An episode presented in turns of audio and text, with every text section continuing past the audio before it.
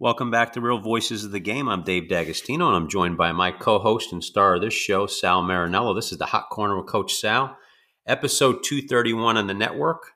Just want to give a quick thanks to our fan base here. We're up to 20,800 subscribers without Spotify today, and we're supposed to get those numbers later today. So we're excited about that. I think our numbers will double, Sal. So we're involved with some very exciting things with the network. We're starting to reach that level of sponsorship, and we'll still try to keep you ad-free here so we can keep it about content. But 72 countries have been loyal, grassroots MLB front offices. We're just trying to build a better baseball IQ, better sports IQ, better life IQ out here. And Sal, welcome back to your show. Hey, Dave, great to be here. Early in the week for us, but we missed last week, so it's good. I'm glad to be back. Yeah, I was traveling. We've had back-to-back national championship tournaments with our baseball group and our basketball group, and some fun times, very exhausted because I'm involved with every single team. But had some really good showings with both sports. We're proud of the kids. And our best team showing, our 15U basketball group with the boys, finished number 3 in the country. We knocked off the number 1 team in the Elite 8, I think it was. And we ended up being ranked 3rd, and we had them playing up in the 16U division. So they played up a division, finished 3rd. So we're proud of them. All the other teams had great showings. My younger son, Tanner, finished number 1 in the tournament in scoring, which was not the end all be all, but kind of neat when they announced him and they show him. Let's just say he's not a specimen yet. We'll keep it. Well, that's good. That's good. Those outstanding performances are important regardless. So that's great. Yeah. And baseball kids did great. Played in the college division, which is all kids getting ready to go to college next year. So in August, I should say, not next year. And we went to battle with two 7th graders, 5 8th graders, 4 9th graders, and then our New Zealanders came over and showed very well. We had an array of ACC and SEC coaches sitting sideline watching them, and they did very well. They're at Duke camp right now under the tutelage of Coach Pollard, getting some elite camp instruction. So hopefully these guys will, when they hit the plane back home, they'll be going home with multiple offers. You know, Dave, as a youth coach, I had several occasions where we had some real dominant athletes, and there was pressure to have these guys play up. And in a couple of cases, there were my kids, and I've always been kind of reticent to do that. I never was a big fan of playing up. I felt, for the most part, especially when you're talking about and again, I'm not talking about a team going in that you think you've got a great group and having them go into a situation. I'm talking about a individual going into a team and playing, up as a younger kid. And I kind of was hesitant to do that. I think kids need the opportunity to dominate. If they're that good, they need at least one season to really dominate and know what it's like to be the better kid or the best kid out there. And there's a whole level of confidence that comes. I have seen kids who were gifted kids who played up all the time and early, and I, in my opinion, never really reached their potential. I think in many cases there's the mental component that's missing, and the physical component is there. I just think that's an important thing to keep in mind for parents who have kids that may be in a position to play up, so to speak. It's okay, but I think the time has to be right. I think the situation has to be right. In my case, there were a couple of the times with my kids and another player that were in 7th grade, and they wanted on the 8th grade team, and the 8th grade team wasn't good. And in my opinion, the 7th graders would have struggled because they didn't have a good supporting cast that would have allowed them to do what they were good at, and they would have struggled in a football setting, which I think it's tough for a younger kid to do. And I'm glad I did that, because the athletes that I held back wound up having a great season and then went on and did great things in high school. So I don't think playing up is the end-all be-all. As an individual, in these situations. That's just my 2 cents. I agree with you. I think it can't be carte blanche. Not every kid, every team, even every situation stands for that. This particular one with us, it was the right timing for it, the right kids, the right setting. And as you mentioned, for instance, like with my son Tanner, this is the first tournament that he played at his age group this basketball season. He's been playing up on our 10th grade team as the backup point guard. And I felt, just like you mentioned, you couldn't hit it on the head more squarely. I felt this was the right time for him to get back to his age group, even though he was still playing up a little bit. He's a 7th grader. He was playing in the 8th grade division.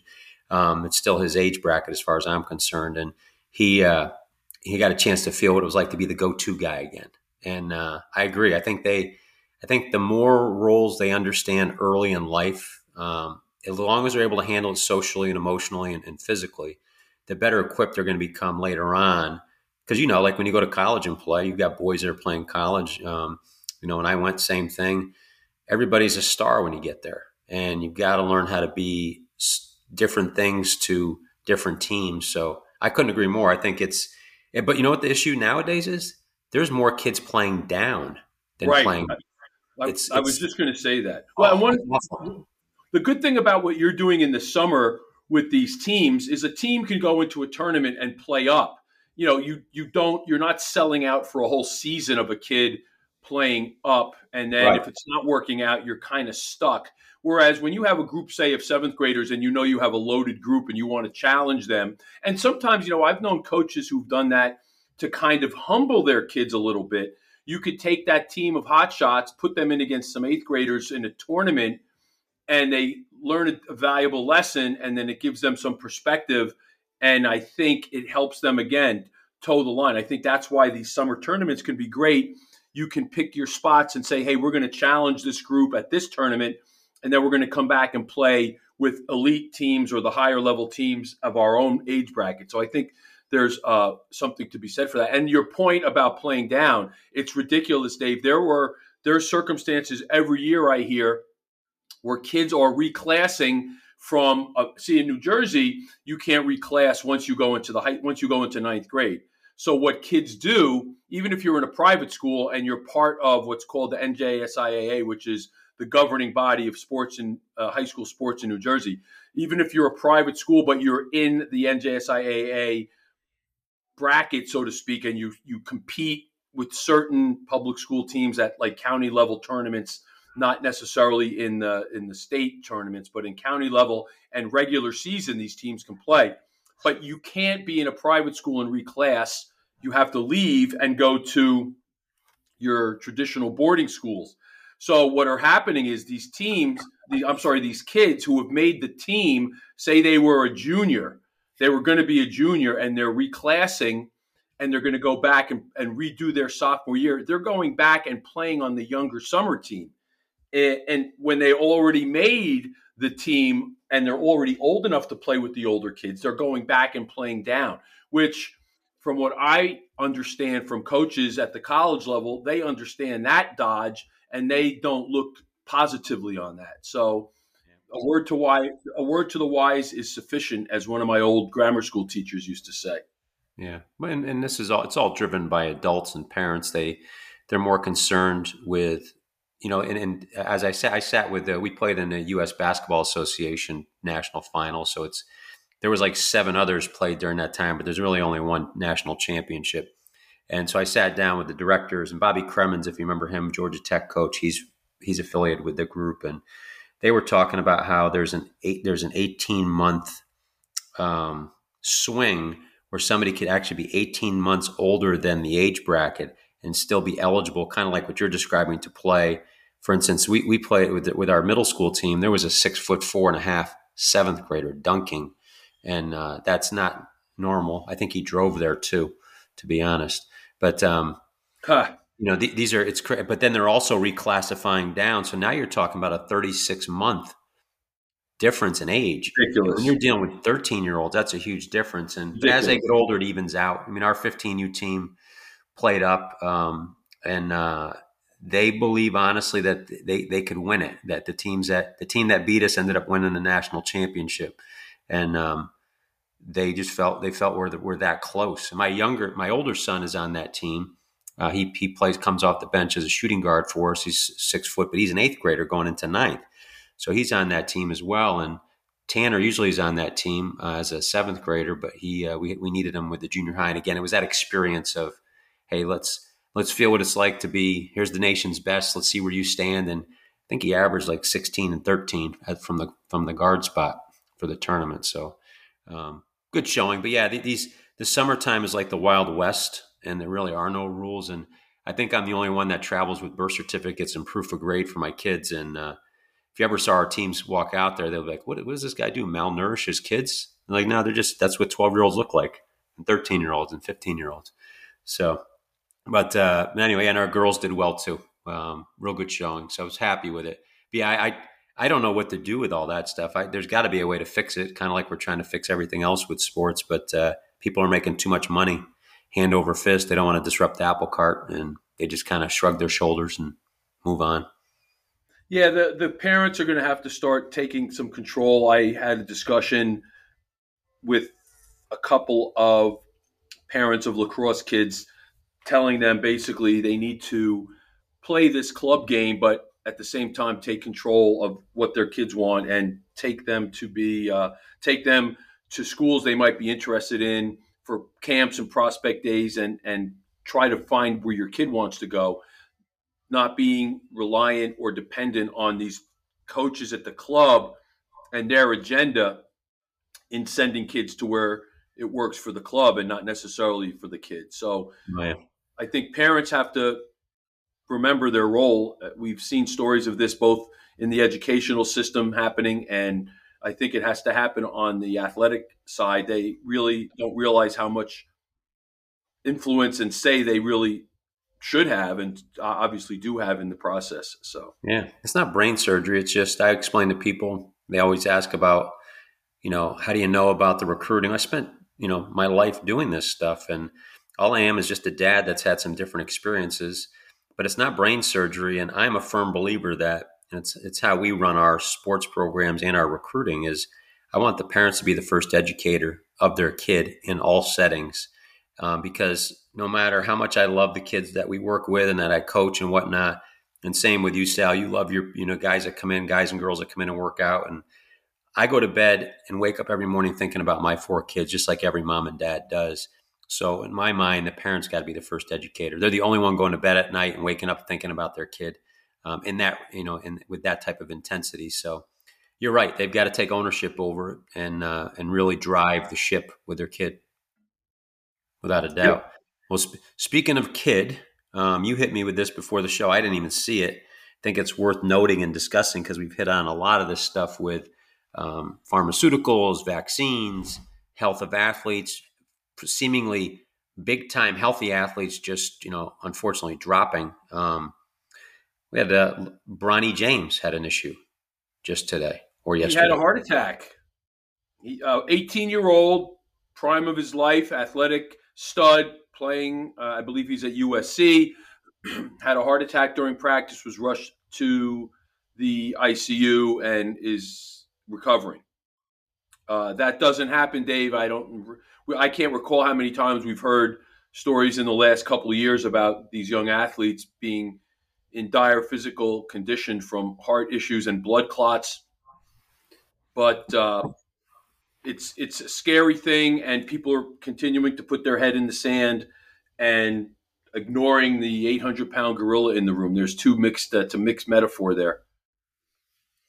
Yeah, I can't imagine a guy that cares for his body as much as LeBron James does, with the things he does in between games, even the loading that he does where he takes games off, to put something unknown like that in his body, in his kid's body. But I mean, how else? What's another explanation for a seemingly, in the prime of his life, his health life, 18-year-old boy dropping with a heart attack? It's, excuse me, it's scary. The first thing, obviously, we think now, and people who are aware of what's going on, is that it's the vaccine. LeBron does not have a necessarily heavily pro-vaccine stance. He was kind of coy about his status for a while, but you know, he said he felt like it was best suited for not only me but my family. That's a quote of his in a news story. So and you know what, I feel I'm not a fan of his, but I feel for him. He says that he got the vaccine despite initial skepticism, but that he felt it was best for him and his family. I would hate to think that it was the vaccine, but again, it's hard not to. And to feel what he must feel, as we just spoke about how parents feel about their kids and they're concerned about their well-being more than anybody, to think that this decision he made was responsible for his son's problem would be hard to bear. But at the end of the day, if you buckle to the pressure and you do it despite what you think is best, Dave, I cannot tell you the people that I know that I would in a million years never would have thought would have succumbed to the pressure and did so for me, basically meaningless reasons like going on a cruise and taking trips and taking flights and just stuff that's so inconsequential in the scheme of things that scares me. And it's unfortunate, but it's the reality that people bought the bill of goods. And again, LeBron himself said he only felt comfortable about speaking about his and his family's choices, and that he was saying all the right things. So it would really be terrible, again, for him to have that on his head, to think he made the call that somehow was responsible for this. Yeah, and according to reports, it happened, 911 call yesterday morning, 9:26 a.m. That's West Coast time, practice at USC's facility. This is the second USC player in as many years that suffered cardiac arrest in an off-season workout. So, it's a shame. And you know, the NBA should be blamed and the team should be blamed because there was pressure. They couldn't, the union, which tells you something, the union would not allow for a mandate. The stats they quoted, 90% of the NBA players have been vaccinated. I would question that, of how many have actually gotten vaccinated. We've talked about that. People that we know that deal with athletes at that level have said the number's probably half of what's reported. But these people who are actually promoting it, the Lakers coach at the time, Frank Vogel, said that his team was 100% vaccinated and that he was proud of his players. That's the kind of idiot that should be held up to scorn and derision in response to these physical problems. You know, not LeBron, for as much as you might not love what he has done and said in his career and how you feel about him as a player. He was unfortunate in that he bowed to the pressure. So you kind of get an idea for what must have been going on internally. And the league and the teams made it very difficult for players who didn't want to be vaccinated, as did other leagues that didn't make it mandatory. So the leagues are to be blamed. And again, knowing how easy it was to beat the system and claim you got vaccinated, it's shocking to me that more people didn't do that. Yeah. No, coaches were fired at the college level for not enforcing it or mandating it. They prevented teams from playing in – they basically told them when we got to the football bowl season that all those teams had to be vaccinated in order to participate in bowls. That's big money for universities. So there was a lot of pressure – on these kids to do it, and they use the immediate people leading them, which was their coaches. And the NBA did the same thing. They were holding with the kid, was it Jonathan Isaac? They basically pushed him out of the league for standing up against it and basically his right to put what he wants in his body. So, I agree.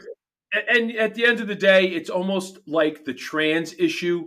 Until the people who have been victimized by the vaccine speak up and speak out against it, I can't get more worked up about it than the person who had someone die from it. Yeah, so it's their fight. Or get, you know, they call this vax injure. They've been calling people vax injured. I think they should be called vax ruined, because injury you can recover from.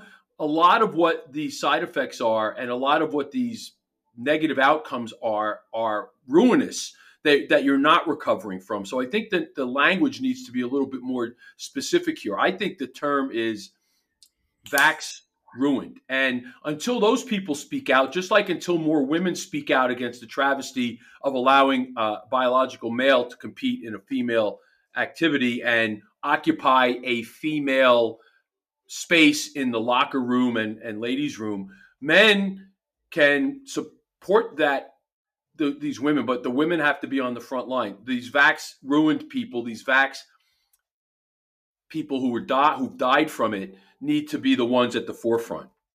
Yeah, no, I agree with you totally on that. You and I have banged the drum on it, and we always have to remind ourselves, unless the people who've been harmed by it fight their own fight, there's not much more we can do in terms of emotion. Anyway, let's get into some training now. We've been teasing the audience for 2 weeks on this stuff. I told you my story of wearing ankle weights when I was a kid. My uncle, my dad, they swore by him, jump rope, you'll leap out of the gym. So I was one of those kids that walked around with ankle weights on. But distal and proximal loading, define those for the audience, and you can take it either way you go.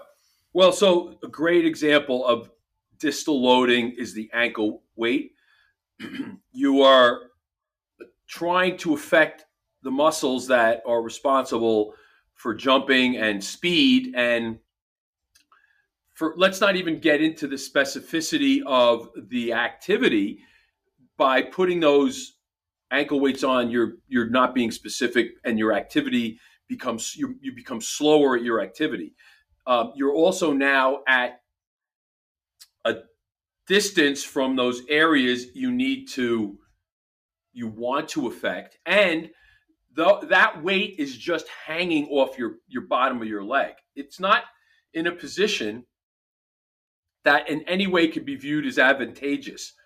Because of the nature of that ankle weight, it's pulling on your knee, it's pulling on your hip, it's screwing up your alignment, it's screwing up your back, it's changing your gait, it's changing your mechanics, and in a way that doesn't translate or transfer to your activity, to your endeavor.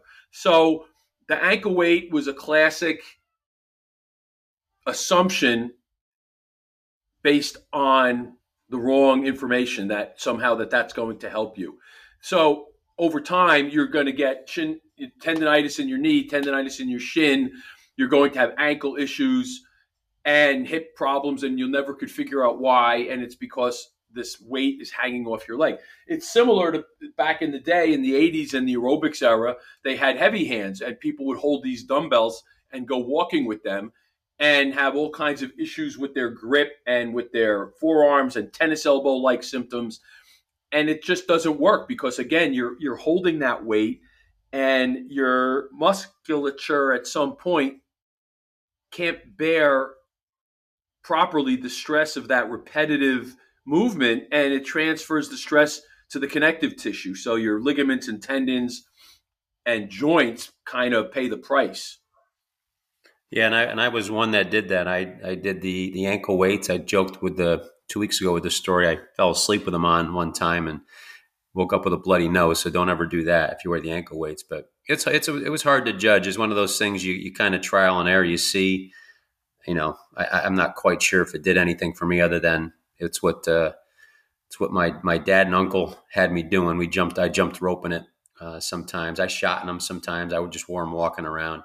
But there's a lot of those things out there that, like you said, with the hand weights. I think I'm living in the 80s. I see the over 75 crowd where using the hand weights still down here. Well, so so what I take that to a next level in training. So really, distal loading is also barbells and dumbbells. There's obvious that's distally loaded. You're trying to affect your overall body in a way, and especially the work I do, which is what I call explosive coordination. Some people like to use the term Olympic lifts, but that still is a kind of different end product, a different goal of what I do when I train my athletes. So distal loading isn't always bad. It's just probably, you could say, appropriate versus inappropriate.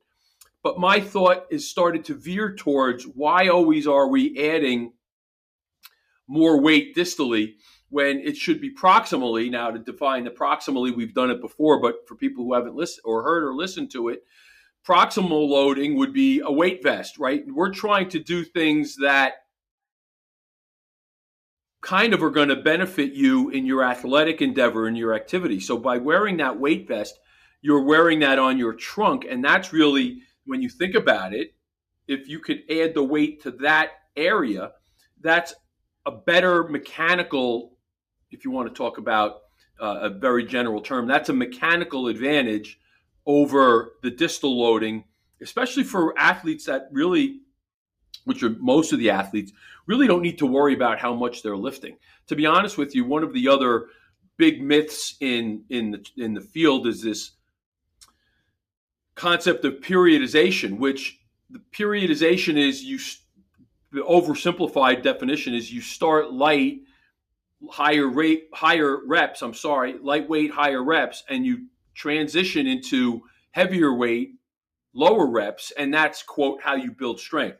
So the theory is you go through this, whether it's an 8-week, a 10-week, or a 12-week phase, and you're increasing your weight, and then you would either be in competition or go into a phase where you're down, you downshift and train lower, and then you go back into another phase of periodization. To me, it's a waste of time, and it doesn't really apply in the modern era of our athletes who are basically almost in season all year round. And it makes no sense to me that there's two things that make no sense. It's this never-ending upward progression of adding weight, which to me is not possible after a certain point. You can't add weight ad infinitum to get to a point. Everyone has their ceiling. So the idea is if you're training properly and you're training with proper movements, not these deadlift, bench press, back squats that don't help athleticism, you could get to a point and maintain that within a range of responsibility during your in-season and out-of-season phases. So the weight vest, I think, is a way that you could change the load and really give the body a new kind of stimulus without worrying about adding weight to a dumbbell or a barbell, which inevitably leads to other issues with elbows, shoulders, knees, back, hips. It makes sense because as you're saying that, I'm just kind of looking at my body with things that I've used that go further away from the core where you should be the strongest.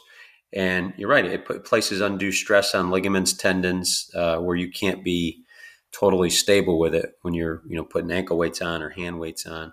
Although are there positives? Are there things that you can do positively with, with that type of loading, with distal loading? Well, yeah, I think when you look at how some people are starting to train where they're not emphasizing these heavy lifts, these heavy weights and these power lifts and these slow movements, again, you have the deadlift, squat, bench press, traditional weight room stuff, which is slow, non-nervous system movements. So if you look at all movement, and as I say to people and coaches, you don't really have to know much. But you can kind of, if you're a good coach, look at something and say, we talk about this all the time, Dave. You watch these athletes do stuff in the weight room, and my answer or my question to you guys is does that look like baseball? Does that look like a baseball or any kind of athletic activity? And or does it display some type of athleticism? There's that concept of cross-training where there's nothing better, in my opinion, for an athlete that plays one sport than to play another sport, especially if there's similarities, a soccer player who plays basketball or a lacrosse player who plays basketball or a football player who wrestles, who also does track and field. One of the big problems we have today is track and field as a sport has really gotten lost in the shuffle with the advent of lacrosse coming on in the spring, especially in New Jersey. I'm sure this is the same other places, but track is a spring sport in New Jersey. There's winter track, but that's not the same. And So is baseball and lacrosse. So you have a whole group of athletes, both male and female, who are missing out on some of the very important fundamentals that can be instilled during track practice that you're not getting. And I know up until I got to ninth grade, our school system here had a great track and field program, which most kids were exposed to through their phys ed classes. And even they couldn't compete. Back when I was in school, Dave, the junior high was 7, 8, and 9. You couldn't compete in baseball. We didn't have lacrosse. You couldn't compete in baseball and track. But our phys ed program was basically track competition for athletes who played baseball and who didn't do track but did other sports and maybe didn't want to commit to track. That was a way they could kind of, A, get you into that instructional environment, and B, try to get you to like the sport and hopefully go out for it if you weren't playing another sport in the spring. So that's one of the big things that we've missed. But there's that concept of cross-training and doing things outside of the narrow focus of your sport that's still athletic. Yeah, and I think we heard Scott Rowland this weekend talk about that a little bit in his Hall of Fame speech. He was a baseball, basketball, tennis player. Tennis I like with baseball as well. But you've turned me on to track more ever since our first episode where you talked about just the mechanics of running properly, where your core philosophy comes with just as you've trained the athletes that I've sent your way, and you do all of them, you get back to the basics and teaching them the proper mechanics to run, their body position, their foot strikes, their gape. And it's turned me on to the point. We actually have a young man in our program, two young boys in our program, and the two older sisters have been with us. The eldest sister of the Arnold family, May, she's been a devoted track athlete her whole life. She's actually at Texas A&M right now running, and she won 2 gold medals this past weekend, U.S. World Championships under 23.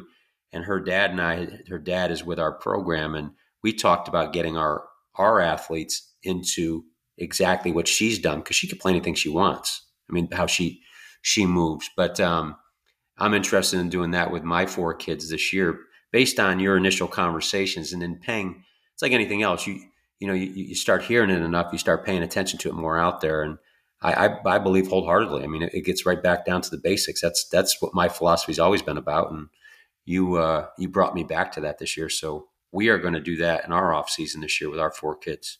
And, you don't need to turn kids into track athletes. When I start with I'll use lacrosse as an example because it's my most prevalent athlete at this point. But I would do the same whether it was one of your basketball players, one of your baseball players. You take them through the basics that you would do with a track sprinter because those are still the fundamentals of the movement. That sets up. We've discussed this in other shows, but the sprint technique sets up all other less intense fundamental patterns. So whether you're a basketball player, whether you're a baseball player, lacrosse player, whatever, if you sprint better, all your other movements are going to be better. So we start at that very basic level of these fundamental drills and fundamentals of sprinting, but then quickly I transfer them into other areas that are more specific to their endeavor. So for instance, I do a lot of nonlinear sprinting with my lacrosse players early. And nonlinear sprinting is your stop. I don't spend a lot of time sprinting in a straight line. I do a lot of work in a serpentine fashion where I teach players how to cut without slowing down and without having to always cut off of their outside foot, which is a power cut. But when they do power cut, they can do so without slowing down. So those are the things that start to kind of early on in the process differentiate what a track kid is going to work on versus what a field sport, court sport athlete could work on. I got a question for you. You talked about the power cut with the outside foot. We're working on that a little bit, but that's a good phrase for it. What's the alternative with the inside foot? Is there an inside foot cut, Well, that's called the speed cut. So I have this drill that I call the veer and steer. So if you can visualize, I know it's a radio program, so it's kind of hard, but try to visualize a yard line that goes from sideline to sideline, or the sideline itself, right? You have that long white line. And what I do is I set cones up for beginners. So the cone is on the outside of the yard line at the start, and then is on the other side of the yard line 3 yards down, and is back on the other side 5 yards down, and then back to the other side 7, back to the other side 9, and then depending on the athlete, I shorten that last distance. So basically you're looking at the yard line with the cone on either side of the line alternating down. And from that, I do my veer and steer, which is teaching the athlete that I don't care which foot you are cutting off of, but you're not slowing down and you're not changing your stride so you can cut off of your outside foot. See, that's one of those things, Dave. That's one of those drills that forces the athlete and that forces their body to figure out the movement. And over time, without me coaching the minute points of put your foot here, let your arms do this, put your head there, the fundamentals that we've worked on in the early part of this sets them up so that they can learn how to run that drill and basically be more efficient at it. No, I like that. And do you have any of that on Instagram? I have not put that on Instagram, but I can do that. I have some video on it, but it's one of the, I think, one of the most interesting drills with a group of athletes that you think are very fluid and able to run well. And then you set that, I set that up two ways. I set that up 3, 5, 7, 9, where you're giving them a chance kind of as they get faster with a quicker stride, they're in a position where they have to learn how to control their body. And actually, Dave, we've talked about this. Running is a top-down endeavor. So it's posture, arm, shoulder crank, foot under your hip, and then its cadence is the fourth piece of the puzzle.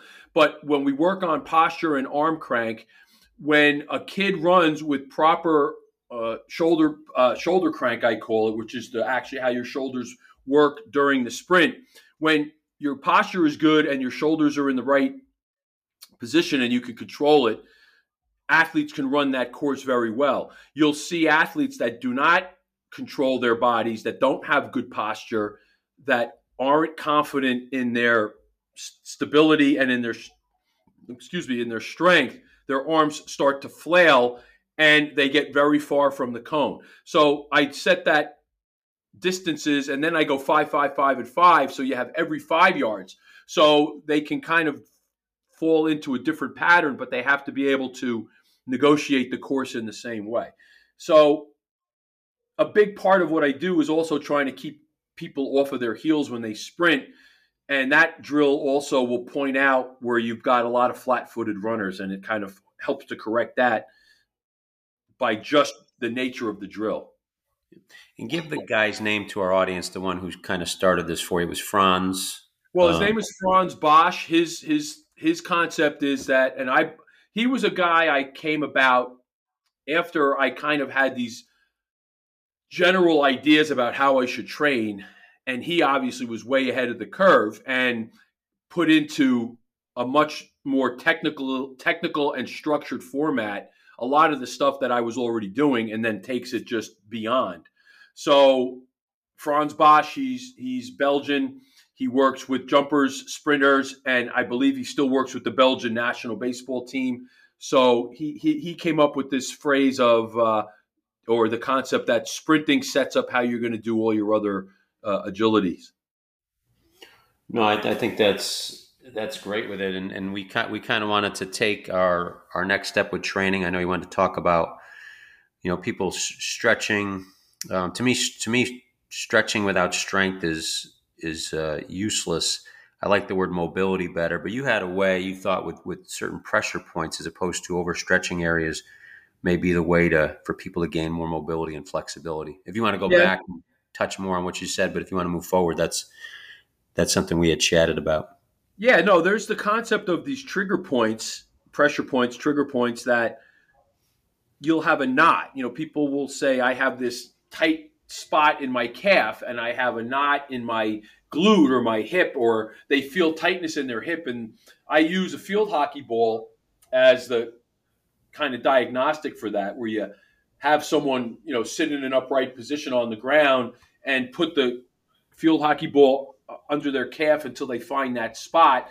And people don't understand that's there until they use that ball and they find the spot and the light goes off. It's like, holy cow, I never realized that was there. So that knot is responsible for tightness, usually at least in a large section of that muscle. So if we could attack those knots, that will go a long way to improving your mobility, flexibility, stability.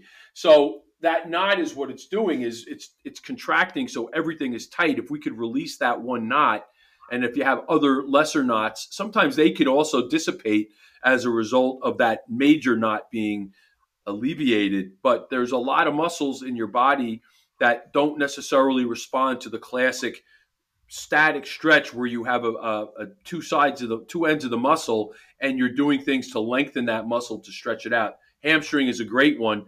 People stretch their hamstrings all the time. You hear, how many times, Dave, do we hear about these baseball players with hamstring issues, and back issues, and all they do is stretch their back and hamstrings? Well, it's usually not those muscles that are tight. There's other stuff going on. There are these trigger points, in my opinion, that are in the glute area, in the hip flexor area, in your different muscles of your thighs, the four muscles of your thighs, the quads as they're commonly referred to. People I have on the ball with their quads or in the different muscles of their thighs, and they jump through the roof. They don't realize what those knots are doing to restrict movement. So you don't even need to have a book or a guideline. Get a field hockey ball, a lacrosse ball, even a baseball, get down on the ground with it, lie flat, put it under your glute and move it about until you find that when you put your weight on it, you feel like you found that spot, and try to slowly but surely apply more pressure to the ball, let more of your body weight sink over that and have that relax that area, release that area. It's amazing.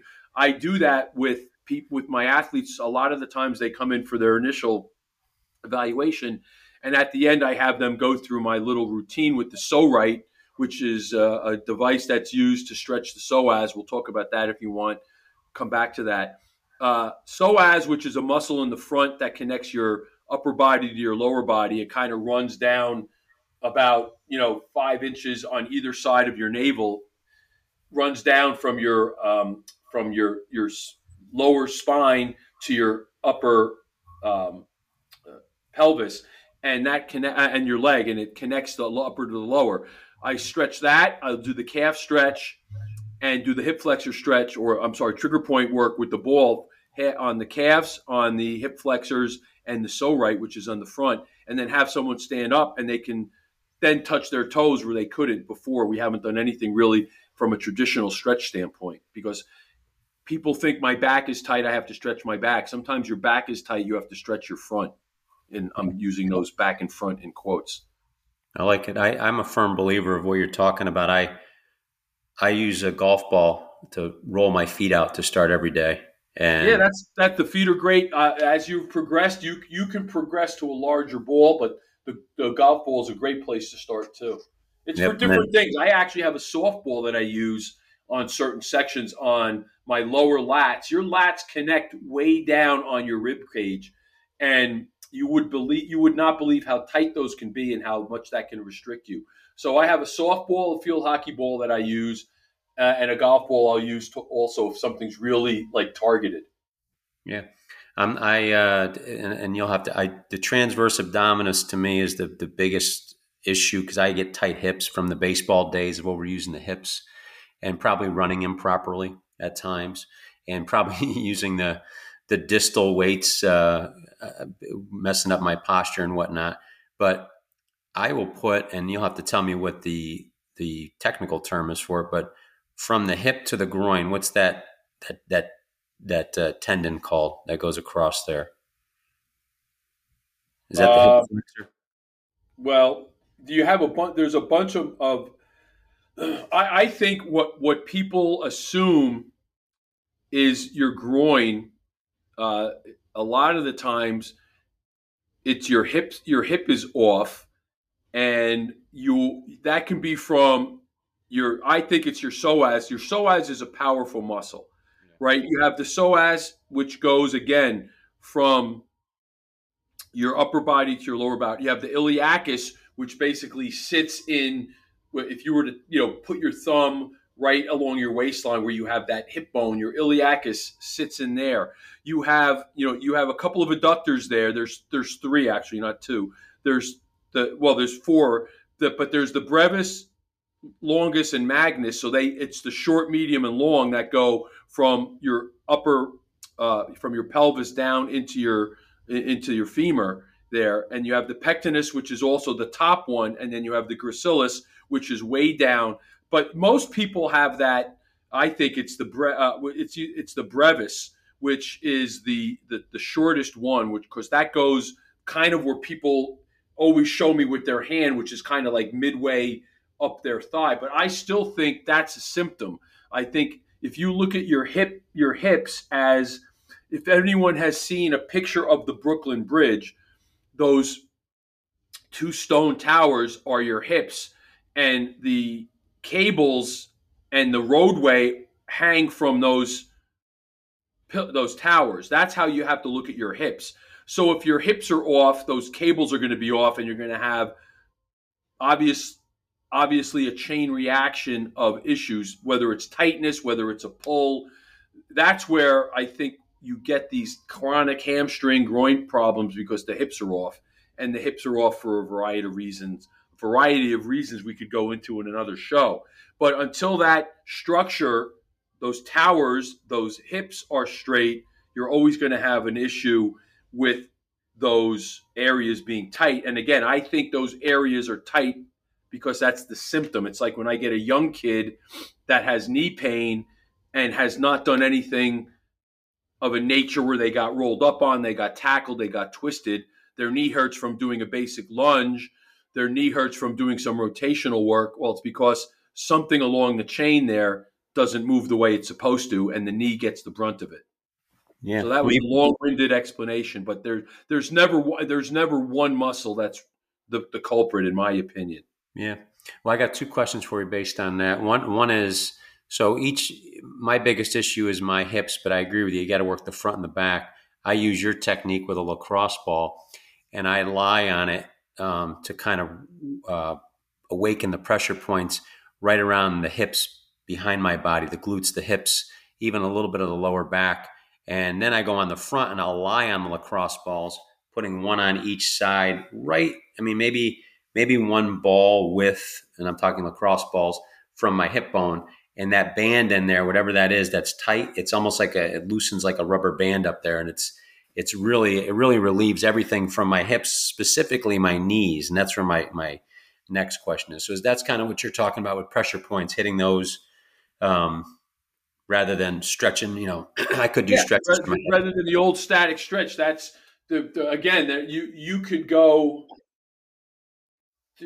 you could set your clock by it every time.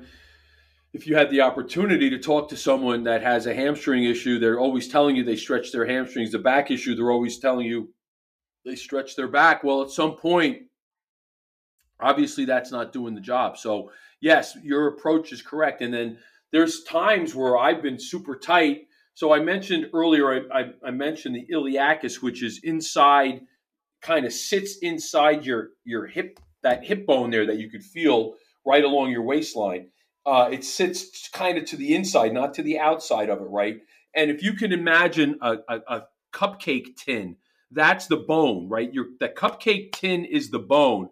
And then the iliacus is the muscle that would be like when you put a cupcake sleeve in that tin so that you put the batter in to make the cupcake. That's what that muscle is like. And it sits in that muscle. And there's no way you could stretch it from end to end because there's no movement that could do that because of the way it sits. That's the classic muscle that you need to apply pressure to. And when I do that to people, I'll have them put their thumbs there and they jump because it's so tight. No muscle should ever be that tight that it results in that response when you apply pressure to it. So that itself is holding back, because if that's tight, it's affecting the psoas, which comes down right next to it. And those two muscles are going to make your back tight if they are tight. So that's my area right there. You hit it on the head. So now I got two new SAT words I can add to my training. If you look at that, a great stretch I have for you, and it's like kind of almost like a crazy mobility circus act. But if you're on your back and you have the field hockey ball on that spot, you're sitting on it on that spot in your glute. I have what's called the theracane, which is a great device. It's inexpensive. It's about $22-$23 on Amazon. It looks like a big a J, right? It's a J shaped, and it has nubs on the top of the J and the curved bottom of the J at the end. And it has some branches sticking off of it with also little nubs of different sizes that you can use to get into spots like, say, your upper back. You can hold it from the straight side, and the curve allows you to get into your upper back. Right. But I also use it in my iliacus, where I'm on my back with the field hockey ball to the glute, and you could apply pressure to your iliacus. It's amazing. You'll feel your entire hip area release from that. I saw that device on Shark Tank, actually. I'm not sure if it's the same exact one, but something like it that a nurse and her daughter created. But I've kept you for 50. I did have one more question. You got time for one more? Sure. Yeah. So knees, when I do that work on my hips and on when I roll the ball on my foot, my hammies feel good, my calves and Achilles feel good, and then so do my knees. So everything in between feels really good. I do mobility exercise to train my knees off plane and to train them to bend deep. See a lot more knee injuries nowadays than maybe when we were younger. I think a lot of it has to do with static lifting. I like the cutting you were talking about. I think that helps out as well. But in terms of training your knees off plane, that was a thing we were told never to do back in the 80s and 90s. Don't bend your knee past the front of your toe. Don't bend them, knock knee together when you're working your legs out.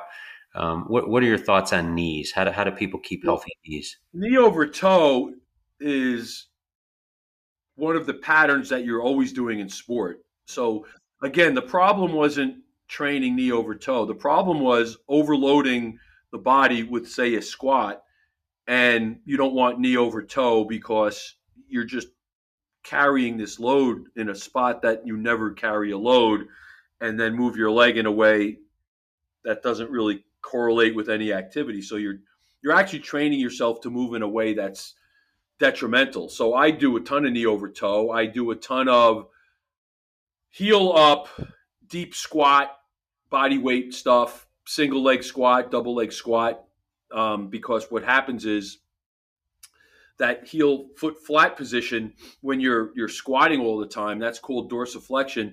You never get plantar flexion, which is getting your heel up and pushing your ball of your foot into the ground and being able to maintain that posture, that position of your foot when you're doing things. So I spend a lot of time training the foot and ankle. So knee over toe, you need to go knee over toe. Think of a kid running down the court, chasing a loose ball, picking it up, and then going in for a layup. He's knee over toe. A lacrosse player who is bending down to pick up a ground ball, running at full speed, you're knee over toe. Football, it happens all the time. So the problem is you're not trained knee over toe. The letting your knees buckle inward is not a good idea because, again, the structure isn't there to support that, especially with heavy weight. I think you make the case, just like any movement, if it's trained without loading and in a way that's responsible, a certain amount of that might be possible, but that's only in extreme circumstances. I wouldn't think. It's as important as doing other things. We've talked about this. The ACL tear occurs when your foot is planted and you're turning in the opposite direction. Your body weight is away. Your base is to the, say your left foot is planting and you're turning to the right to make a 45-degree cut. I think that's one of the things we don't train enough in a variety of circumstances. You can't just wait to go out on the field and allow that to happen. You have to come up with strategies in the training area where you're doing that. And the more you can do that, the better chance you're giving your body of being able to accommodate that movement. And so I'm going to leave you with the thing we're going to talk about next week is the hip lock. The hip lock comes from, the hip lock is an important part of all of this we just talked about. And I have posted that on my Instagram site, but we'll talk about that, how the hip lock, both moving forward, both lateral and rotationally, like I mentioned, planting your foot and rotating away. The hip lock is one of the most important things that an athlete needs to be good at, and when we don't see enough of that. Does your beer and steer workout, does that deal with that as well, or is that it does, but if you don't have a good hip lock, you won't be good at it. So it kind of is where something that you're doing in your training is going to transfer to the field. Yeah. Now, one last thing before we go. I know we're getting up close to an hour. The knock knee, I do a knock knee squat, just my body. I'll do it once a week. Usually, I'm good 5 sets of 5 reps just to get my body used to doing that. You were talking about don't load on that, correct? That's a vulnerable spot. I don't think any of those you need to load. I think if you were to load, Dave, a lightweight vest at some point, but that would be. It's so difficult to master those things that you're gonna get more than enough, especially once you become a recreational athlete. You'll get more than enough benefit just being able to perform that in any way that you can. It's just like there's the stretch where another move I like to do is the stretch where you put your feet, you sit back on your feet, so your shins are on the mat, your feet are under you, your butt's down on your feet, and you lean back. That's another great way to train your ankles, the range of motion of your ankles and knees, and you don't need to load that to get the benefit. And your low back, I've been doing much more body weight with the knees and the ankles and the feet since we started doing the show together. So appreciate your positive input on my post 50-year-old athletic career. So I wish I knew you when I was younger. Maybe I would have extended my my professional playing career. Yeah. What can I wish I did too. Maybe we could get a time machine someday. Next show. We'll call that. We wouldn't be here, Dave. We wouldn't be here because you would be a big star in the major leagues and you wouldn't need me. Oh, I always need you, buddy. Always need you. So we're going to talk about hip lock next week. Hope our audience enjoyed the conversation today. We started with something we weren't expecting to, Bronny James, a little distal loading conversation and some conversation to get into proximal loading, and then the pressure point stuff I love. I'm a firm believer in that stuff now. So I appreciate what you do, Sal. Hot Corner with Coach Sal. Where can our audience find you and support you? The best way just is on Instagram. I've kind of taken a hiatus this summer, a little travel, a little recharging my batteries. You know what, Dave? Here's another thing for next week, because my first post on Instagram was going to be about taking time off and the best way to take time off from your workout. And I think it can hold true for other activities, but put the note down with our hip lock discussion. We're going to talk about the best way to take off from some time off from your workout. Yeah, I've actually done that this past month as well. Took a little breather from it and just kind of let my body settle, body, mind settle a little bit. Not total. It's not like I'm just lying flat on a bed, but not doing the normal stuff. Makes you fresh, makes you a little fresh. Let your body recover. So, Sal, thanks so much. Episode 231, The Hot Corner with Coach Sal. We're here on Real Voices of the Game. Slowly approaching that 21,000 mark right now with subscribers. We'll get Spotify numbers later today or tomorrow and should double in total. We appreciate you. 72 countries loyal to us, grassroots MLB front offices. And, of course, we appreciate the support with this particular show, The Hot Corner with Coach Sal. A lot of crazy fanatic followers with you, Sal. I don't know what that says about your personality, but you got some Sal groupies that get. That's good to know. That's good to know. I guess. We'll keep your address and phone number off of the sites, but certainly they can follow you on Instagram and engage you there. And we certainly appreciate you here. But thanks so much. And with that, episode 231 in the book. Sal, have a great rest of the day. Yep. Have a good week, everybody.